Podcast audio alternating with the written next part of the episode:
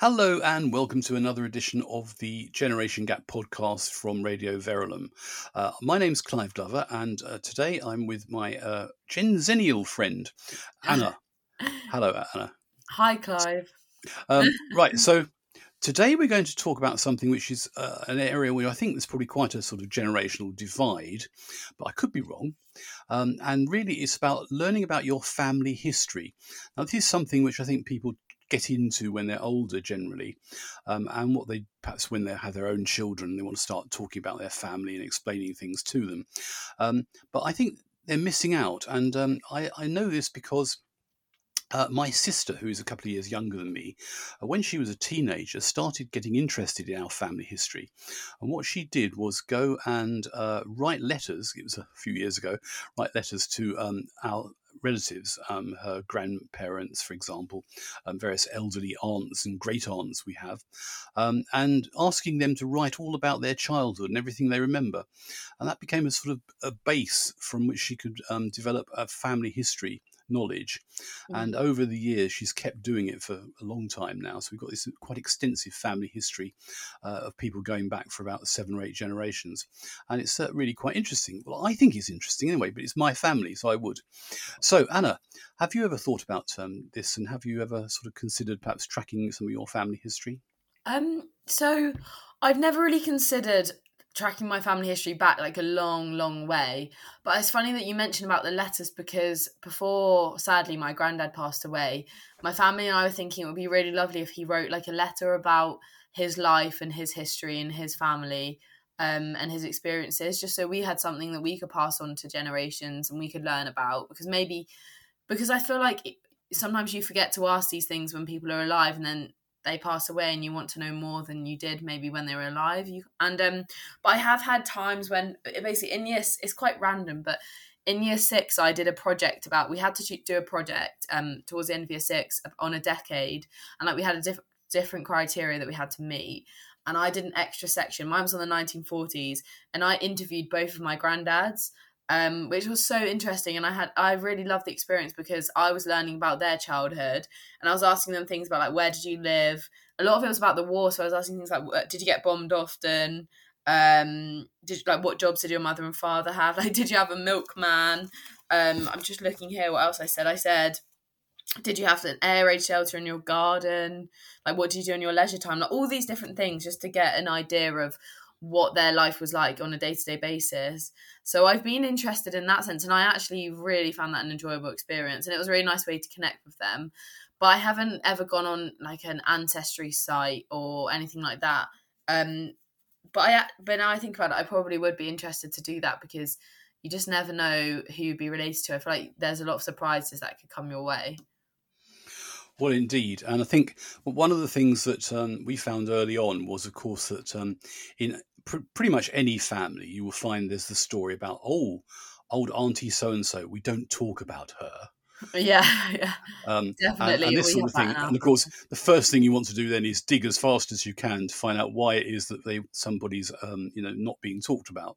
Mm. Um, and obviously, also the other thing you often find quite sadly is that there's various children who are born and only lived a short period, for example, because it was fairly common up till I suppose 100 years ago. Obviously, um, a lot of a lot of children only lived to be a few years old. Yeah. Because there are a lot of childhood diseases which we can deal with now, but we couldn't then. Mm. Um, and so there's all that kind of stuff. Um, and there's always a black sheep person somewhere. Um, that's always interesting. You know, someone who has been done something terrible from their perspective. And it's quite interesting to find out about those. And I can tell you about my, my family black sheep, or at least one of them, um, because it was quite an interesting story. I'll come back to that in a minute. But have you, okay. you, have, you haven't found that there's perhaps, you know, suddenly they mention somebody you haven't heard of before and you ask and they say, oh, you know, we'd lost track of them. We don't know where they are or whatever. Um, there's no one that jumps to my mind in particular, but um, on my mum's side, we I remember actually once going around to my grandma's house in Southampton and us talking about her family, and there were a few people who we didn't have the best of things to say about them. they have passed away now, but um, yeah, they weren't. They didn't seem to be the most popular within the family, so that was quite interesting. Um, but yeah, there's not one particular person who's the black sheep really. But I think it is true. Like there's always you definitely are more inquisitive and more interested when there are people who maybe are not mentioned or skimmed over because you think, what have they done? Like what what's gone on there? Well, I mean, obviously, it's also about perhaps some ideas of, um, sorry, morality and so on. And in particular, you'll find there's obviously some women who had children without being married, for example. And obviously, that was um, socially very, or socially uh, very suspect at the time, and so that would yeah. be hidden. Um, and so those are sort of things which, obviously, today we wouldn't really um, have the same view about. At least I think most people wouldn't anyway. Um, so let me tell me tell you about my black sheep. Um, what happened was um, my sister found out this sort of name of um, someone who was basically one of our uh, great great uncles. I think it was great great or great great great. I can never quite remember. You, you get lost when you go back so many generations. Yeah. Um, and, and he he lived in London and he basically was a merchant seaman, meaning he was a uh, basically someone who worked on ships which were going around the world delivering cargoes backwards and forwards. And obviously, up to I suppose about 150 years ago, London was a huge port. And all the areas, if you walk along the Thames now, where there's all these new sort of developments, it was just ports and, and loading bays and things for ships for miles and miles and miles. So lots of people worked there, and obviously they travelled a lot because um, he worked on ships which were basically going between England and Australia and New Zealand. Mm-hmm. So what it meant was that he was away a lot of the time, and basically he got married, and within a few uh, months of being married and uh, his wife was then pregnant, um, he basically sailed off and disappeared for months on end before he came back again. And then that basically reoccurred all the time, and she was left almost like a widow most of the time because yeah. uh, he was never there. And then one time he just didn't come back. And what um, she didn't know uh, was that he had met somebody else in Australia and actually got married to somebody in Australia because, of course, in those days you can get away with that sort of thing because obviously the records weren't shared or anything like that. Um, and so my sister did lots of digging on the Australian records, which are actually all online, and found out lots of things about him. And he basically um, was uh, he was quite a sort of union type and he led a, a, strike of seamen in uh, Australia, which was quite famous and was on the sort of front page of lots of newspapers. So she found some of the newspaper stories from that period about him, and his name was in there quite frequently as being one of the sort of leaders of the rabble who struck against the uh, the owners of all the ships and so on. Wow, um, that's fascinating. And so you know, there's quite a big story about him. And then also, when he retired, he set up a shop in um, Australia, in Sydney. And in fact, we found some uh, old trade directories which included listings of his shop. Um, and actually, oddly, I'd been to Australia a few years before um, my sister told me this story, and I realised I'd walked along that street where his shop was. oh my gosh, that is an amazing story. Oh my gosh, that just brings like the past to life, kind of thing.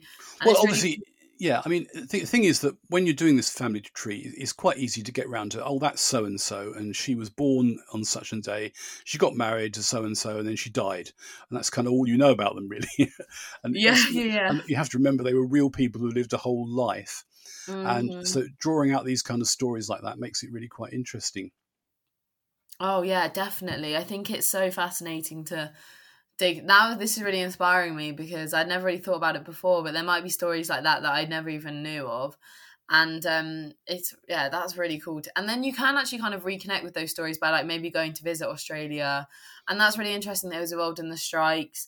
And you never know obviously like someone has to be involved in these big like historical events. So it could be one of your family members and you might just not know yet.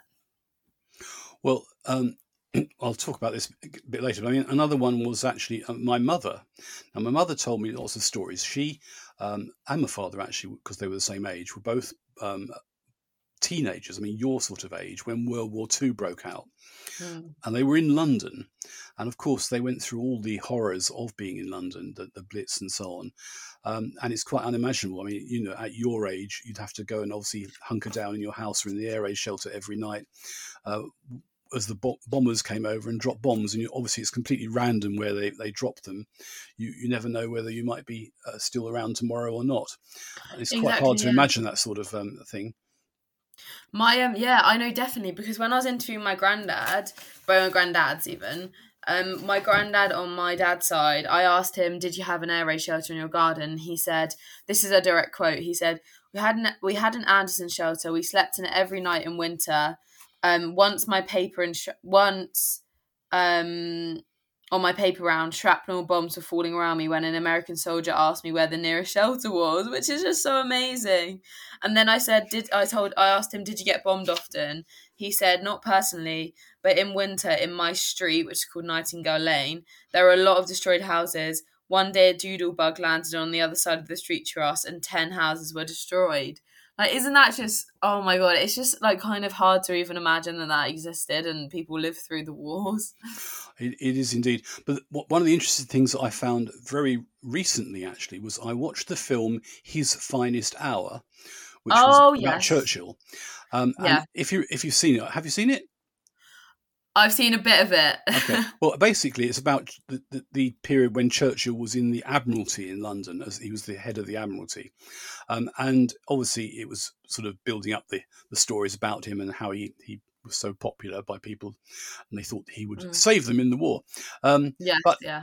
part of it is about him being down in his sort of bunker, which is underneath Admiralty Arch in London. And my mother actually worked there. Um, and she Wow. told me the stories about how she was in the typing pool and basically used to have to type up all the messages and things um, to sometimes for Churchill. You know, she was in that group of women there. And the film actually Yeah. centres on them. And they, they've got a sort of fictional one who is um, Lily James plays the part. And so she's the sort of uh, one who gets called in to do the um, typing for him and all that sort of. Yes, yeah, yeah. Uh, and so, but it was actually a recreation of exactly the place where she worked. And I thought, oh gosh. um, and I just sort of hadn't really sort of tumbled before. She described the place to me, obviously in general terms, but I never really realised. So there you go. Yeah, that, that's the thing. Like everyone, I think everyone's obviously everyone's part of a history, and you just you don't really know what they're part of unless you ask. And um, I think when you when I learn about history, when I learn about history in primary school and then in secondary school, you obviously focus on the big um, names and the key figures who led a battle or led a strike, who founded this, founded that.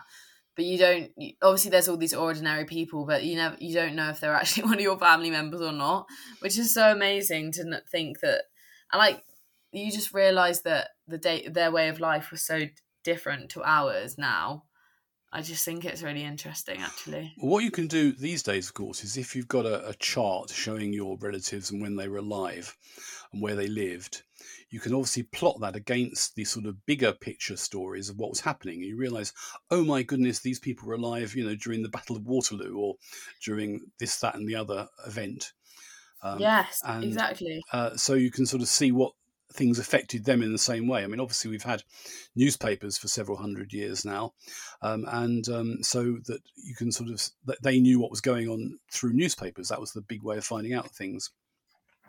Yeah, exactly. And um I like even found out about um like I think when you interview people or you just have a little chat with them, you find they tend to always tell you these like special stories that they remember. And I asked my granddad Dennis, um, is there anything else when I was interviewing him, I said, Is there anything else you can remember? He said, which I think is really interesting, so I'd like to share it. He said, Once my father and I saw a Heinkel 3, which is a German bomber plane, come out of the low level dark clouds and fly straight across half a mile away from us. And then one they when they were viewing the plane, they could see all of the German crew, including the machine gunner who was firing, and they killed a man on the station chimney and two boys who were train spotting on the bridge. And my granddad and his dad witnessed all of that happen. And I just think it's really an amazing thing to be able to share those memories because if you don't share them, they don't you don't keep them alive, and people obviously the information isn't passed on. But now I'm my granddad's told me that, and now I'm telling you that, and now someone's going to listen to that. I just think that I really like that process because I think it's really um, a good thing to share what's what's been happening in the past. Yeah, okay. So let's just look at what you actually do. If you've decided you want to sort of check your family history, as I've said, that it's a good way to start, is what you did as well because of this, and, and like my sister did, to talk to people when, when you're quite young because they're still around and you can ask them the questions. um, and, and obviously, you can take down all the details of where they live, the exact house address. You could probably go and see if it's still there. In most cases, it won't be, particularly if it was in London, because so much of London was bombed, um, Yeah. and uh, and so on. Uh, but then you can also, if you get really into it, you can start going around to find out um, details from church records, particularly. Um, every church, or I mean, Church of England type churches, and I think the Catholic ones, keep records, obviously, of births, marriages, and deaths, basically. And so you can find out where um, people were married and, and so on. And also, you can probably find their graves in, in the graveyard if you, mm. if you want to. Um, there's a new project I just read about the other day, which is actually mapping every single gravestone in every single church in the country um, so that you'll be able to, oh, wow. if you know your relatives were buried in a particular place, you can go and look it up online and, and see exactly, you know, it's row 7, 23 across or whatever is the place to look.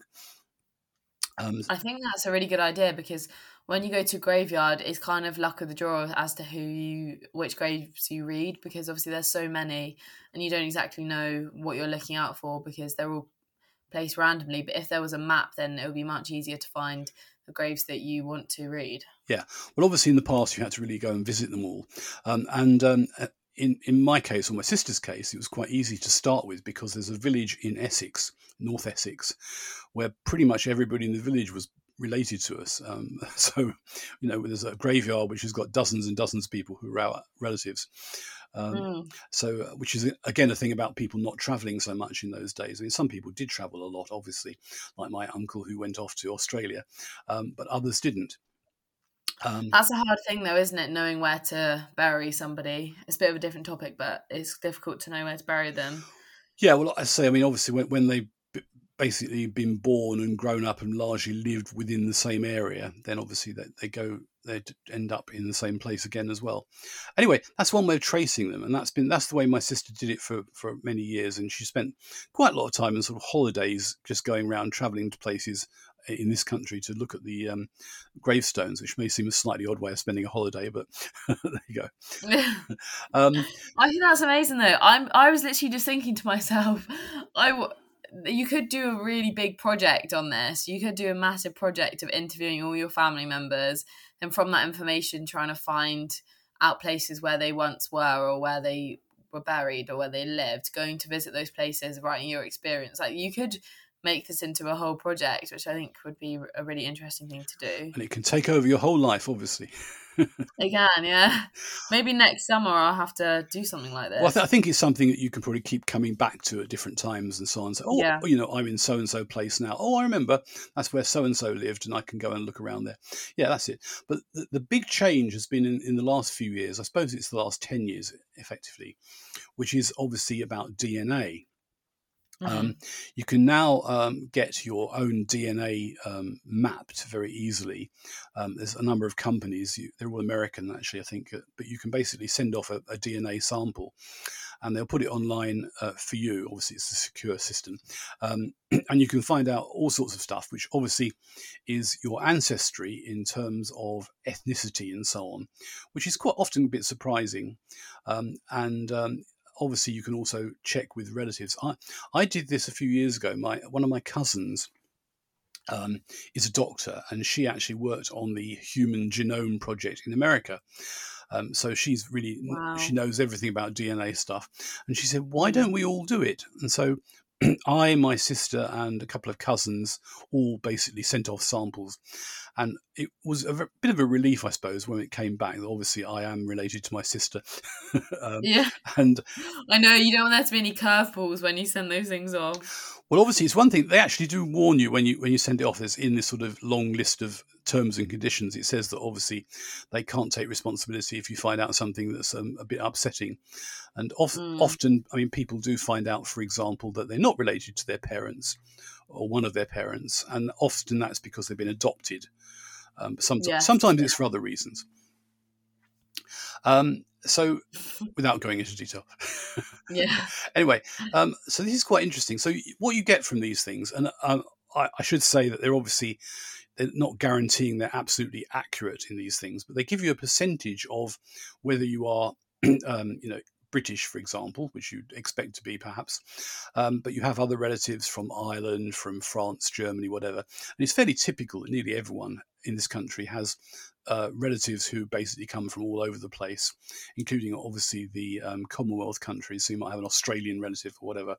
Um, but it's quite interesting to track back. And obviously, what we were able to do is take the the chart we've got about um, family, which we know of from all the research my sister's done over the years and compare yeah. it with the DNA one and then obviously map it out and say, well, obviously we've got this chunk of French because we got this French relative and this sort of thing.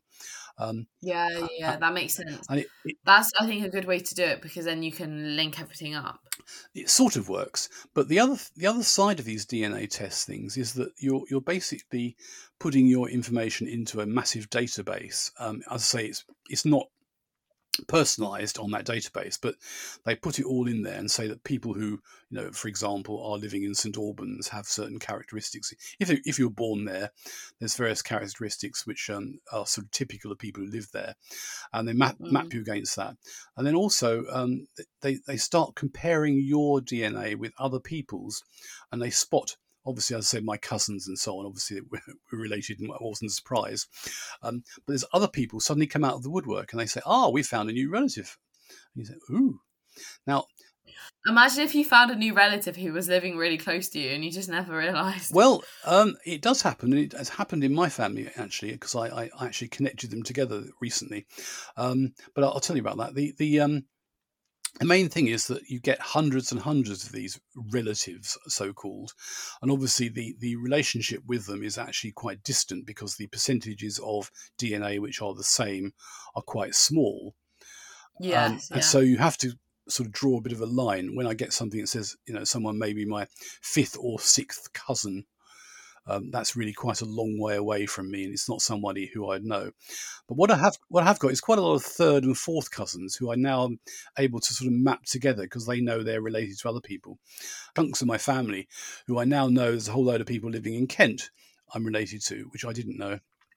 Well, I can tell you a story. I mean, my um, uh, one of my relatives who sort of popped up and I, have actually had an email correspondence with, and we established exactly what relationship we have, which is not particularly close. It is a fourth cousin, uh, which means mm. that we basically share a great, great, great grandmother, I think it is. Um, but that was interesting by itself because this, this woman was very clearly um, important in the sense she had quite a few children. So there's quite a few sort of uh, descendants all over the place, and I keep finding some of them. Um, and she's actually in, in uh, Canada, in Vancouver. And um, oh wow! One of my actual first cousins, who I've known forever, obviously, um, lives in Vancouver as well. And they actually only live each they, they're not quite next door to each other, but they're only a few miles apart.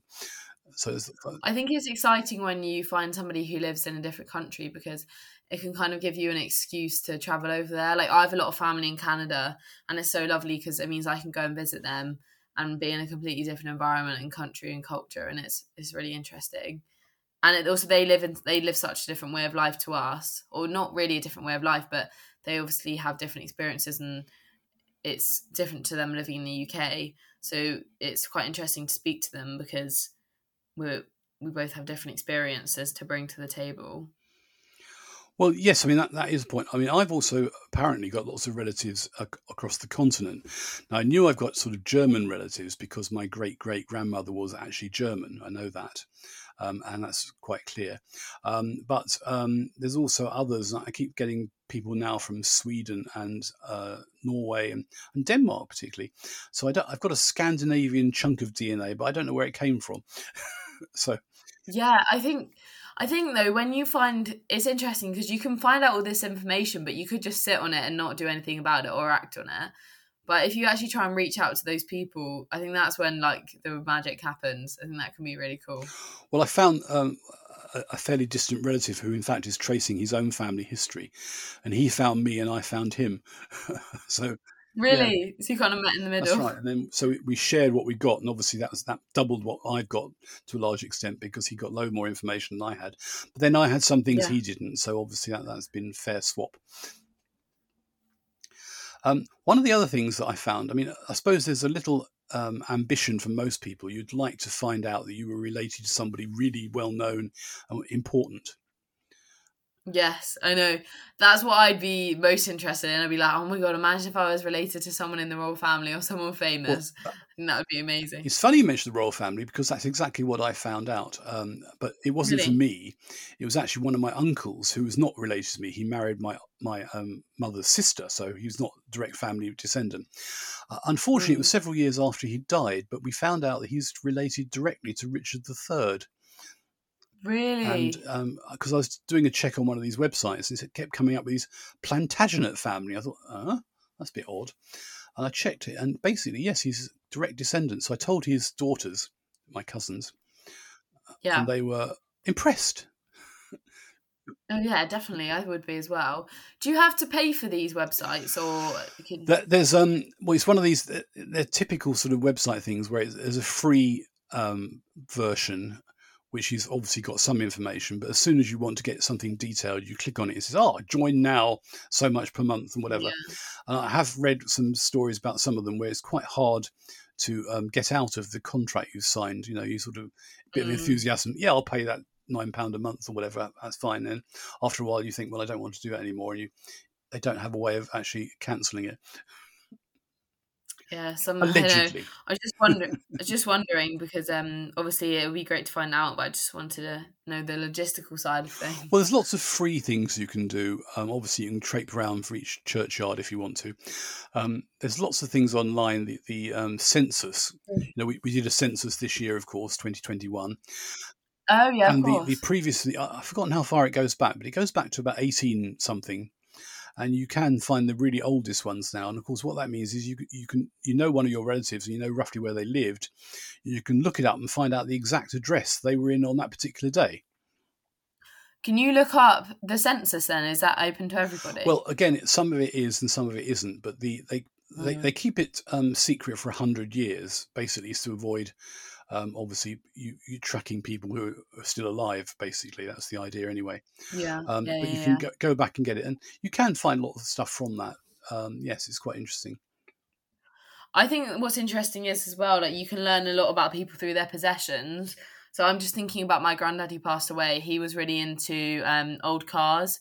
So he had like a Ford, I think it's a Ford Anglia and uh, like a Jeep style car and a few other ones.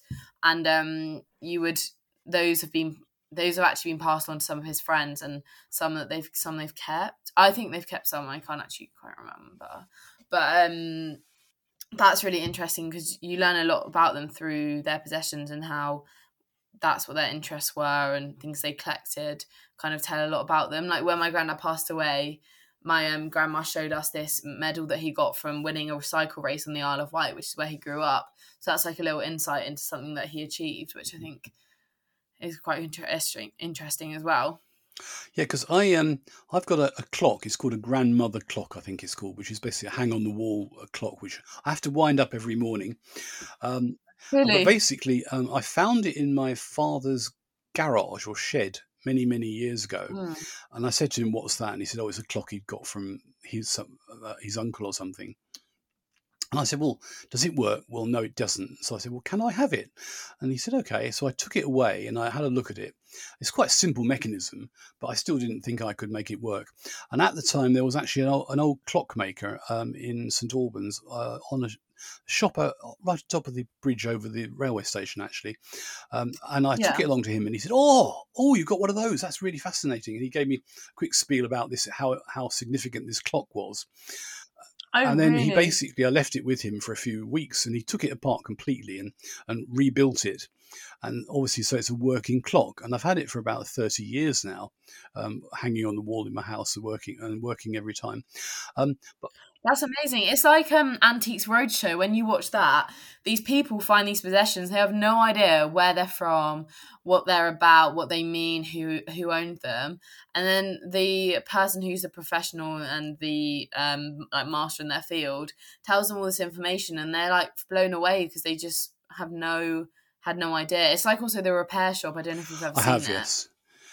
Yeah, so they people bring in items and they want them restored it's like a way of them connecting to their relatives or family members or friends. Well, the thing was, only I think last year actually, when, when I had a lot of time, as everybody did because we are all at home, um, I I thought yes, yeah. I look at this clock and I found in the back of it, it's got um, a, a receipt for it being repaired in about 1917, I think it was.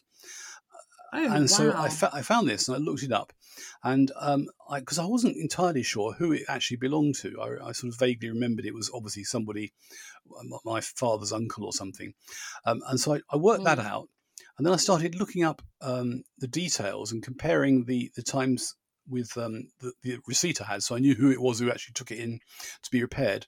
And I found out he, would obviously taken it in to be repaired just about two years, I think, before he died. Um, and so I looked up a few things about this, and I, I looked up the. Um, it was actually an American clock. It was made in a factory in, uh, I think it was Pennsylvania. And I looked up the company Yeah. there, and, it, and Wikipedia's got a whole article about this company making these clocks and sort of so on.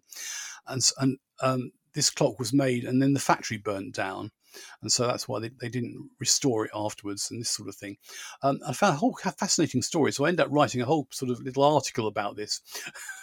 Right. um, and it's just Did you post it anywhere? uh, yeah, it's on. A, I've got I've got a private website I share with my sister um, of um, our family history, which we put it all on there. Um, and oh, amazing! That's but awesome. it's not a public one, obviously. Um, but I mean, yeah, it's very personal. yeah, yeah. But guys. that's that's and uh, it's that sort of thing. So again, it was just as you say, the sort of personal item, and you look at it and it tells your whole story. Yeah, it really does. It's like when somebody passes away, when you go through all of their belongings, you sometimes can find out things that you never knew about them, and it's like really opens your eyes up. And as you said, I think earlier that it's, it's tricky because if you don't talk about these things to people, then you you find out later. It's really quite sort of a bit embarrassing. Oh, I never knew that about my uncle. He'd won the marathon, or I know.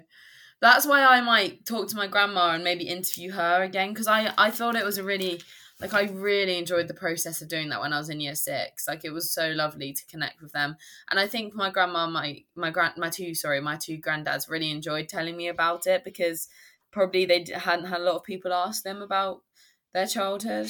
Well, no, and also a lot of people of that age also are very reluctant to talk about things because um, they recognise how much things have changed now and so on, and they, they're sort of embarrassed about how they lived and that sort of thing. The um, uh, the, Mm. the museum in St Albans did a, did a thing once where they got some quite young children, I think seven, eight year olds, to go and interview some older people who'd lived in St Albans all their life. And there's one tape I listened to, and it was a tape; it was a cassette tape when they did it.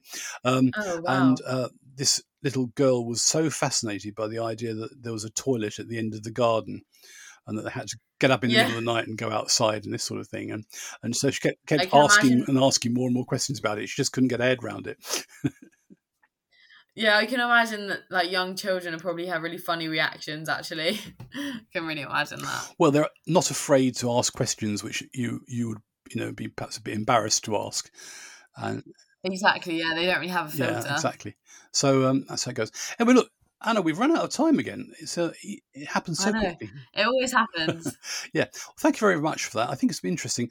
Um, I, I suppose I came into this on the basis that young people like you probably wouldn't be so interested in this until maybe later when you're older.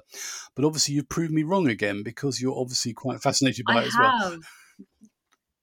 Yeah, well, I only the only really thing I've done is that project in year six. So that was quite a few years ago now. So I think maybe I'm gonna try and maybe interview my grandma or somebody yeah, my granny maybe. Maybe just meet it would be a nice thing to do, like meet up with them, have a little coffee or something, you know. Have a bit of a social with them. Well, yeah, and you could even record it if they don't mind as well. That's actually quite interesting as well. Yeah, yeah, yeah, definitely. I'll let you know. I'll keep you updated about Thank what I you. do. And actually, I was going to say, I mean, your your surname is probably relatively unusual if you do searches. Um, you can probably find quite a lot of stuff. Um, if you know, if you if you're Smith or Jones, it's more difficult to um, track down relatives. Yeah, yeah, yeah, yeah. That's very true. Very, they're very common names. Yeah, exactly. Right. Okay. Well, thanks very much, and thank you for listening. This has been the Generation Gap show from Radio Verulam, um, the podcast of that, and um, you can find other podcasts of the Generation Gap show on um, Radio Verulam's website, which is www.radioverulam.com. And apart from our wonderful um, podcast, there's actually thousands now of other podcasts from all sorts of interesting programs. So you can just dive in and um, listen to as many as you like. And you can find them on our website, as I said, and also on Apple and Google and everywhere else, including Spotify and all sorts of places I never heard of, probably. Um, so thank you for listening and uh, do listen for us again.